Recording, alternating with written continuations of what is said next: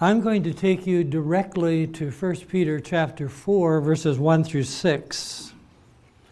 My introduction is uh, pretty direct, pretty straightforward. There are two words in this passage of Scripture that will capture our attention this morning. the first is the word sin, and the second is the word judgment. Sin and judgment. And those two words are not necessarily our favorite words. We don't necessarily want to think about sin, especially our own sin, and we certainly do not want to think about divine judgment. Yet that's how Peter begins, and that's how he ends this uh, six verse paragraph sin and judgment. The truth is, we need to think about those two things. Because those two things, sin and judgment, are reality. They are real. And we have to face reality, even though we may not want to. And this passage kind of drags us right, right there. We have learned from the Apostle Peter that he likes to say some things a little differently and uh, you have to stay with him and think with him. It's not just it's not that he uses different vocabulary. It's that he uses the same kinds of words but in a different way. And so I invite you as we think together about these six verses to uh, do just that.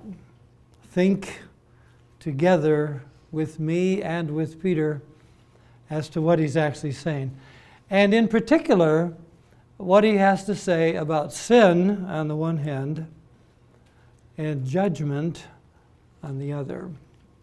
So I read 1 Peter chapter 4 verses 1 to 6. Since therefore Christ suffered in the flesh, arm yourselves with the same way of thinking. For whoever has suffered in the flesh has ceased from sin, so as to live for the rest of the time in the flesh, no longer for human passions, but for the will of God.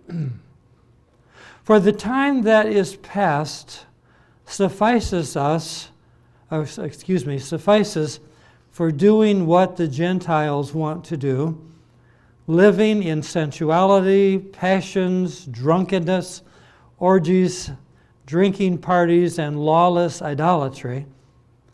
With respect to this, they are surprised when you do not join them in the same flood of debauchery, and they malign you.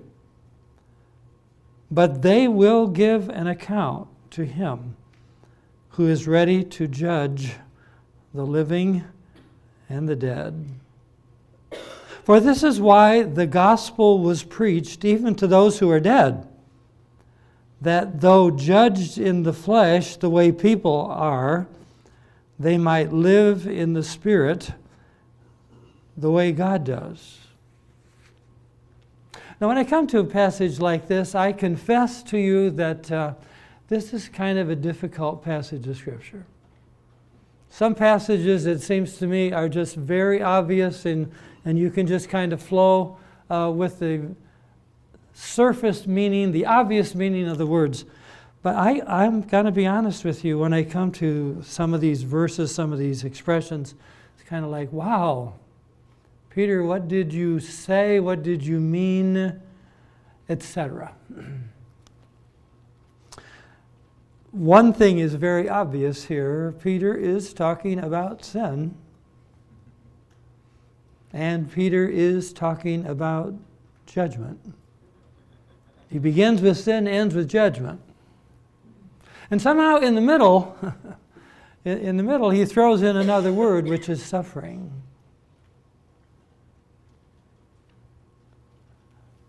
And so I want to think about all of that. And I'd like you to think with me about all of that. And honestly, I think the best way to get at this is just kind of take it verse by verse by verse and stick with Him. I'm going to take us to a couple of uh, cross references as well, which I think will help us. But here we go. He says, verse 1 Since therefore Christ suffered in the flesh, arm yourselves with the same way of thinking. For whoever has suffered in the flesh has ceased from sin. Arm yourself with the same way of thinking. That is, arm yourself with the same attitude or arm yourself with the same mindset. That is the same mindset that Christ had.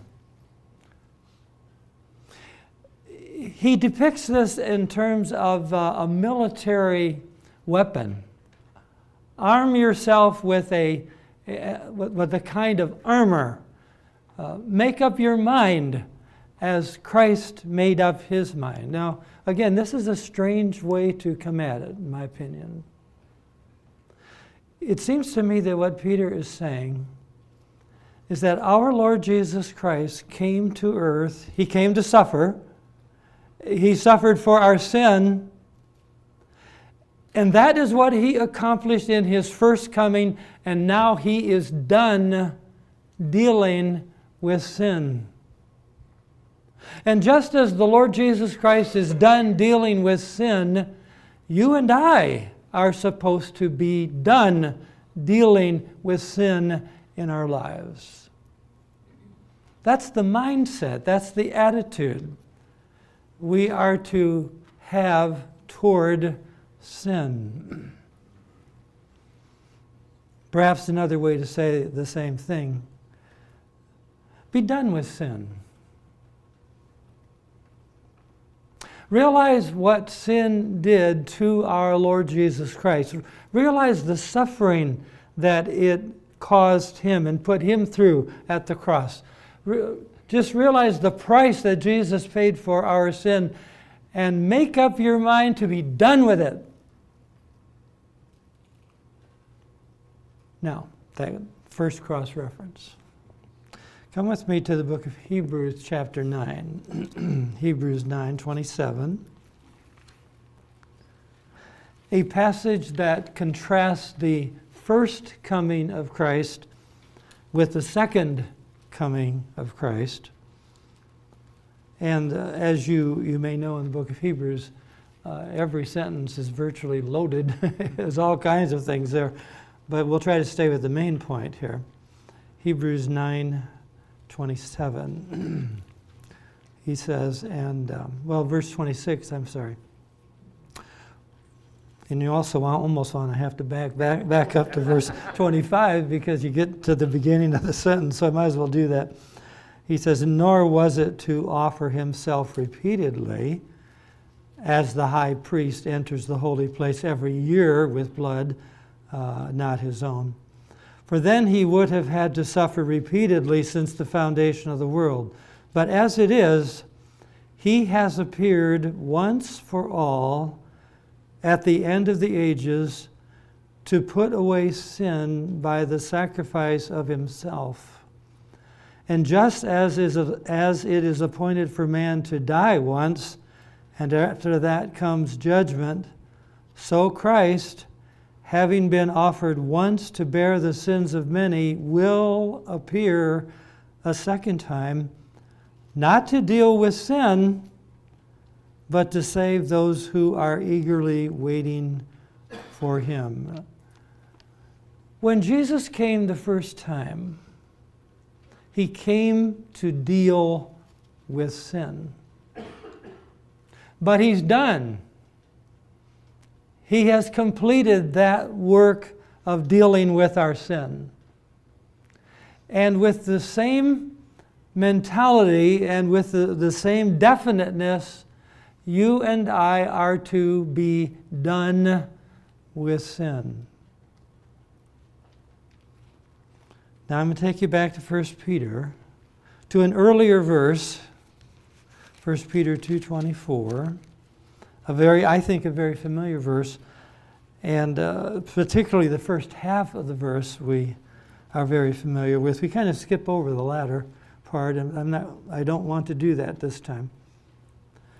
1 Peter 2:24 He himself bore our sins in his body on the tree. Oh, why did he do that? That we might die to sin and live to righteousness. By his wounds you have been healed. You and I are supposed to die to sin. That is, if I understand it correctly, we are to be dead to the allurements of sin in our lives. Sin is very attractive, sin is very pleasant, sin is very appealing. But you and I, as God's people, are to make up our mind and to realize that we are dead to sin and to its allurements in our lives. Now, that's a strange concept to, to me, and I think to most of us to be dead indeed to sin. What does that mean anyway?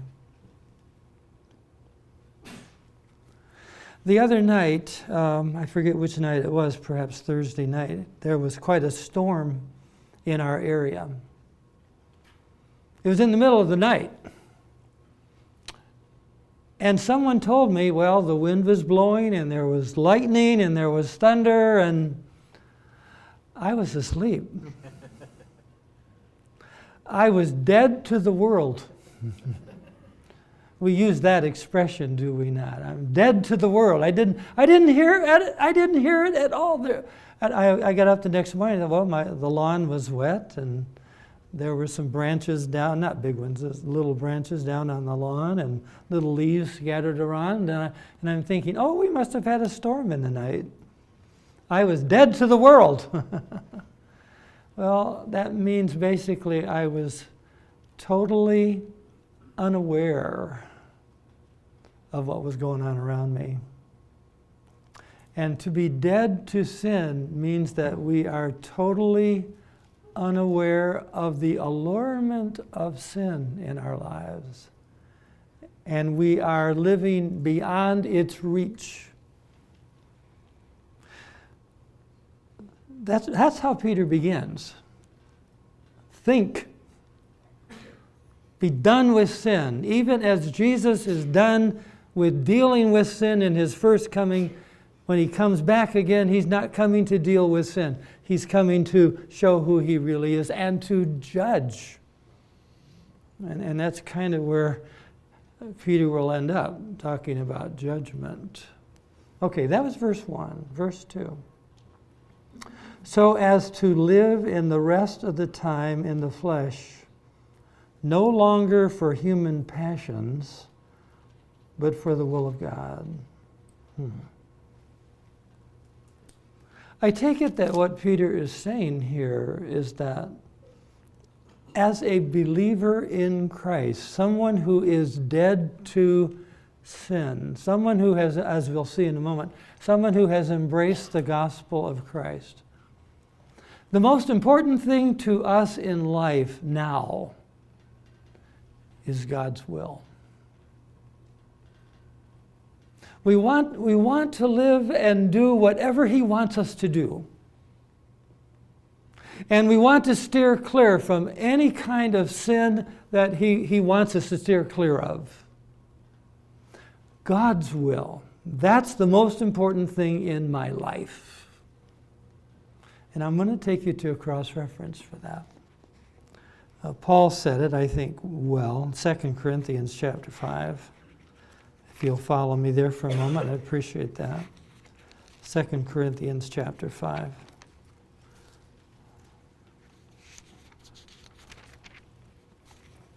And verse 9, 2 Corinthians 5 and verse 9.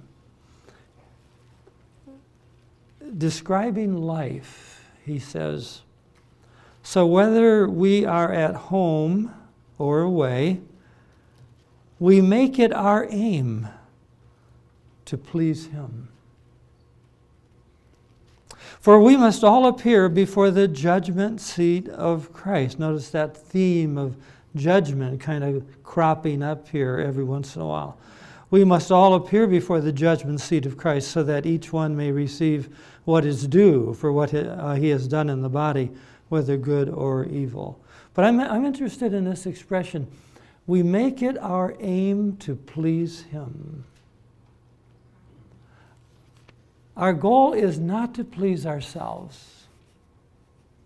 Our goal is not to live in the passions of our own lusts, as we did before we were saved. Our, our goal is not to please each other or other people, but our goal is to please Him. That's what Peter means when he says uh, we want to live for the will of God, not for ourselves and not for others, but for God. We want to please Him. So rather than verse 1, pleasing ourselves, living sinfully, he says, I, I, We want to please the Lord and live for His will, living as sinlessly as we possibly can. That is a challenge to me. I, I hope you feel the tension of that because uh, I don't know exactly how to say this, but it seems to me that sin is so deep in our DNA that there's a sense in which we can hardly keep from sinning. But in Christ and by the power of the Word of God and the power of the Holy Spirit of God, and because we have a brand new nature, and in Christ we have, we have died to sin and its allurement, we can live holy lives.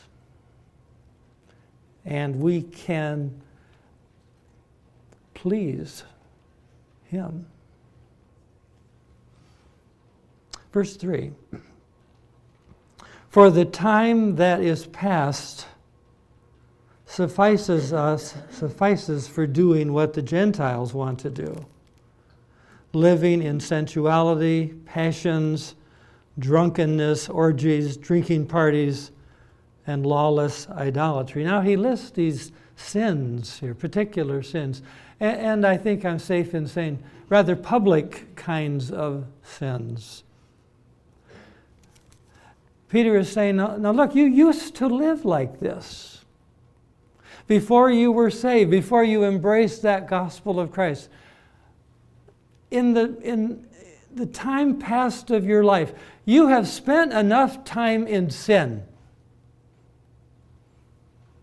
Or, as the title of the message suggests, it's time to be done. it's time to be done with this kind of sin. And some of us are very familiar with these words, these kinds of words, and this lifestyle. Have you, now, I was, I was a person who went from the hospital nursery to the church nursery. And I was raised in a believing home. And as a youngster, I, I was shielded from all kinds of sinful passions and parties and lusts and things like that. And some of you are, are, have that same Christian experience from childhood. I shouldn't say this out loud, but sometimes I almost regret that. it's almost like, not, not what have I missed, but I, I wish I had more of a contrast in my life so that you know it used to be like this and then you met christ and boom everything is different and but i don't have that in my in my personal experience. But some of you do. And peter's readers had that kind of a dramatic experience. This is the way you used to be living and it's time to be done with all that now. Talking about sin. And if you wanted to ca- uh, characterize or categorize those particular sins, uh, they have something to do with sex, sexual kinds of sins. They have something to do with alcohol, drinking, drunkenness, and they have something to do with idolatry. Those three categories of sins here sexual kinds of things, alcohol and its drinking parties, that kind of stuff, and idolatry. He said, Some, you, you, you used to live in all of that. That was normal for you. But now, now that you have come to Christ, you, you need to be done with that. Period. Now, he's not quite done. Notice the next verse. Verse 4 With respect to this, they are surprised. That is, the, your friends, uh, the ones who knew you before you were saved, your drinking buddies. With respect to this, they are surprised when you do not join them in the same flood of debauchery and they malign you. So when you, I want to use the word, when you abstain from those sins that you used to do, and your friends recognize the difference, say, oh, uh, you're not going to the parties anymore. You're not fooling around with uh, women anymore. And they insult you. They, the word is slander you, they malign you. And now Peter is going to come to his, uh, what I call his sub theme. You're going to suffer. Those people who were your friends, you thought they were your friends, and now they are criticizing you because you're no longer going to the parties and you're no longer sinning with them and you're going to start suffering for it. Remember Peter's sub theme first suffering, then glory. And sometimes the dramatic change in a person's life when they meet Christ, it's like, whoa, I don't do that anymore. I don't go there anymore. I don't talk like that anymore and your friends, perhaps I should say former friends, notice the difference. But they're not complimenting you, they're criticizing you. And they are slandering you. And they're saying things like, Oh, I see, you've got religion. You're a goody two shoes.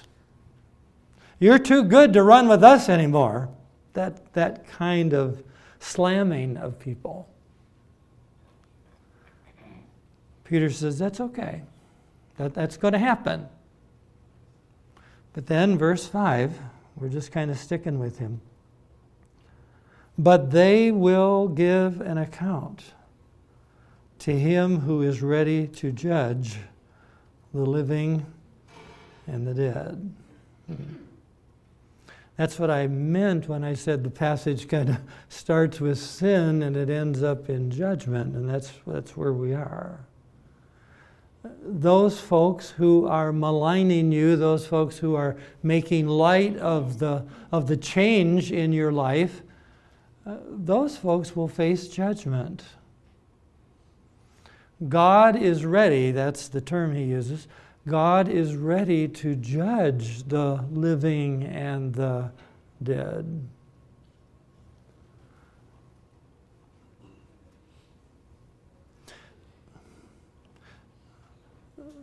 Perhaps uh, the question should be raised at this point are we ready to face that kind of judgment? God is ready to judge the living and the dead what are you going to do about your sin?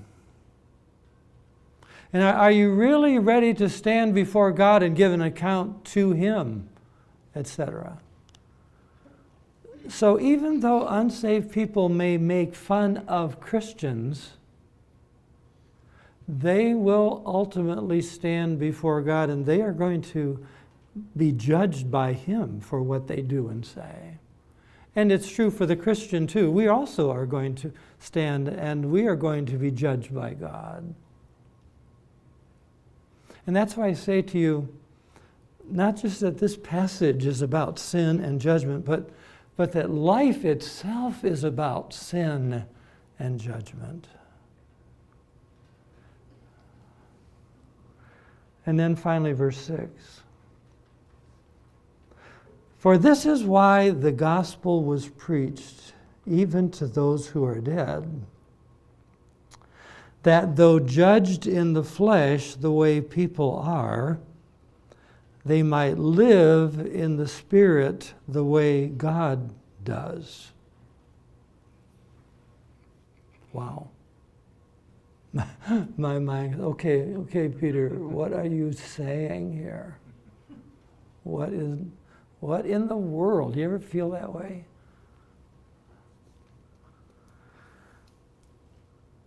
This is why the gospel was preached, even to those who are dead. Now, as you might guess, there are various interpretations as to what those words mean. The gospel being preached to those who are dead. There are those who say, okay, this is a um, this is Peter's way of saying that even though people die physically die they will have a second opportunity to receive the gospel and be saved after death. The gospel is preached to those who uh, have, have died, to the dead. It would be nice in my view, in my, I, I hope I'm being humane when I say it. It would be nice if people had a second chance to be saved after death.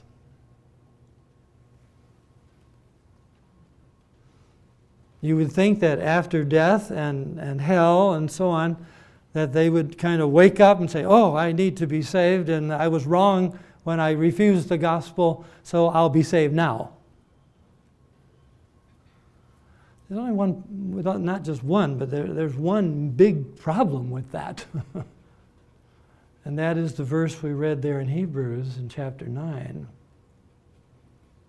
It is appointed unto men once to die, and after that, the judgment.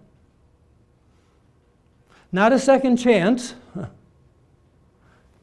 bang, bang wants to die, after that, the judgment. In other words, death is final. Decisions made before death are final, and there's no opportunity then to change them. And I am reminded of the story that Jesus told of the rich man and Lazarus and the rich man who went to hell. Do you remember that? And the rich man was tormented in the flames and he said send lazarus that he can just uh, dip his finger in water and touch my tongue. You know i am tormented in this flame. And uh, the answer was essentially i'm sorry. I cannot send lazarus to do that for you. He can't come to you and he, jesus says and you, you can't come to us you are finally in that place of torment and there's no change. Uh, those are hard but true words. So, so when Peter talks here about preaching the gospel to the dead, uh, he's not going to contradict Jesus. uh, so, what does he mean? Uh, it's not enough to know what he doesn't mean, but what does he mean anyway? Well, there's a second way of looking at it There are those who say, well, when he talks here about preaching the gospel to the dead, he's talking about preaching to those who are spiritually dead, physically alive, but spiritually dead. And it, it is true that the Apostle Paul, in another place, describes all unsaved people as dead, doesn't he? We are all dead in trespasses and in sins. We are spiritually separated from God, etc. And if God doesn't reach through and break into us, you know, we're, we're history. Uh, and, and we are spiritually dead apart from Christ. That is the truth. And it's possible that that's what Peter has in mind here. But to be honest about it, I don't think so. To introduce that whole idea of being spiritually dead is a rather foreign concept to introduce into this context, into this flow of thinking. Especially there when you note, note again in verse 5, where it says, God is ready to judge the living and the dead. And then in the very next verse, we're going to preach the gospel to the dead. It's like, oh, wait a minute. These are physically dead people, not spiritually dead people. So, so you got to stay with the flow of, of his wording, it seems to me. So, what in the world is he talking about? I understand him to be simply saying this that we preach the gospel to people who are going to die. And it is their reception of the gospel that makes all the difference once we die. Can I say that again? We preach the gospel to people who are going to die. They will be physically dead someday. My friends, if Jesus doesn't come back in the next, I'm going to say 30, 40 years, the vast majority of us will be dead. Right? That's hard to think about. I don't like to think about it. I'm only 80. I don't like to think about it. But if, if he doesn't come back in the next 25, 30 or so years, we're all going to be in a cemetery somewhere and we are going to be physically dead. And we are going to face judgment for our sin. That's reality. That is life. That is why in, when you come to church, you ought to hear something about sin and about judgment and about salvation. But we preach the gospel to those who are going to die because that gospel makes all the difference in the world when you die. Amen. It makes all the difference in the world when you die. Think about what Jesus said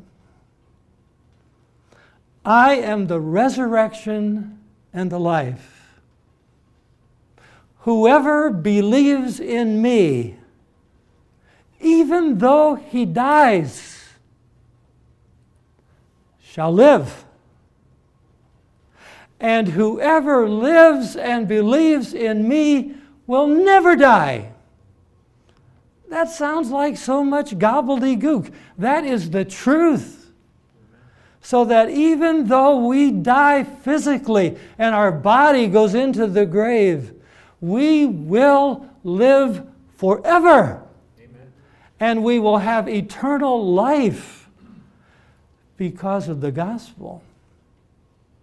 Because while we were physically alive, Somebody told us the good news of Christ, and the Spirit of God moved in our hearts, and we welcomed that gospel, and we were saved from our sin by that gospel. And that gospel prepares us to face the judgment of God, and we hear and we love with what Paul says there is therefore now no condemnation to those who are in Christ Jesus.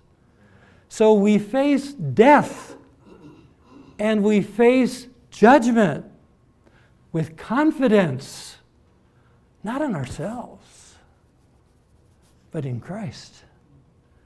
And we have received while still alive this wonderful news so that when we die, we have nothing to fear. Now, can I take you back there for just one minute? Verse 6 again. This is why the gospel was preached to those who are dead. That though judged in the flesh the way people are judged, they might live, key word there, they might live in the Spirit the way God does. You see, when you go to a cemetery, have you ever, you go to cemeteries? when you go to a cemetery, you look all around at these tombstones and you say, they're all dead. They're history. They have lived their life, they've done the good, the bad, the ugly, and uh, it's all the same. They all died. It's kind of like the writer to, of Ecclesiastes said, you know. He's kind of lamenting the, the same thing happens to all, the good and the, the wicked, and you know, you die like a dog, and they, they bury the dogs or they bury people, and it, it's just kind of the way, watch it now, from a human viewpoint, it looks like the same. Death is a great leveler. And we're all going to just be six feet under and no real difference. The, that's the human viewpoint. But from the divine viewpoint, he says, no, no, no, no. When you embrace that gospel, that changes everything. I have in my hand this morning a folder that's called Dodd's Memorials. Those of you who live in Xenia or are familiar with Xenia, you know that's the place in town where they make tombstones. This week, Pat and I went to Dodd Memorials and we ordered our tombstone. Now, I want to tell you that is a strange feeling. that is not a happy feeling. And I think I put it off as long as I could. As I said, I'm only 80. but when you go and look at our tombstone someday, that's an artist's rendering of what it will look like. Don't look too closely and don't wait, don't long to see it. Don't, don't, don't do that. I don't want you to get too close, but uh, I didn't want to get too close myself. But, but you see the word Warren there, and all the details are there. But there are two things on that um, tombstone that we wanted to be sure were there. If you were to look closely, you can see three crosses there. Do you know what makes the difference in life and in death? The cross. N- not our work, not our goodness, not our merit, as we sang, but what Jesus did. When my body is entombed and someone comes by my grave in years to come, I want them to see, first of all, the cross and to understand what Jesus did there at the cross for us. Who his own self bare our sin in his own body on the tree. Jesus paid for my sin. I'll say it again, and that makes all the difference in life and in death. And the other part that I want people to see is right underneath that. It's a partial verse, not the whole verse. But it says this For God so loved the world. And we can finish it. That he gave his only begotten Son, that whosoever believes in him should not perish. Judgment, hell, a, a, a final place of torment, should not perish, but rather have everlasting life.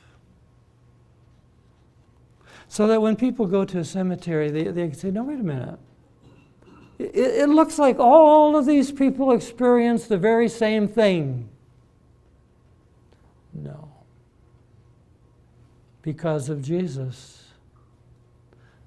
Forgiveness and eternal life.